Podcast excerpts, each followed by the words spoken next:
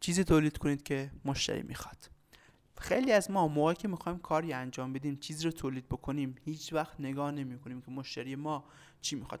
خدماتی رو با هزار دنگ و فنگ دردسر طراحی می‌کنیم ولی آخرش مشتری نداریم. چرا؟ نیاز تنجی نکردیم. نمی‌دونیم مشتریمون چی می‌خواد. بعد گفتیم آیا من از این کار خوشم میاد. بیا انجامش بدیم. مشتری هم پیدا میشه. بازار که بزرگه.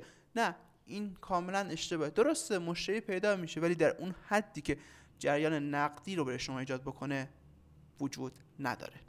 به همین دلیل شما موقعی که طرحی برای یک سری خدمات یا محصولات دارید باید برید بررسی بکنید ببینید که آیا مشتری برای این طرح وجود دارن و مشتری اصلا خواهانش هست یا نه. و مهمترین هدف شما باید این باشه که یکی از مشکلات مخاطبین شما رو حل بکنه.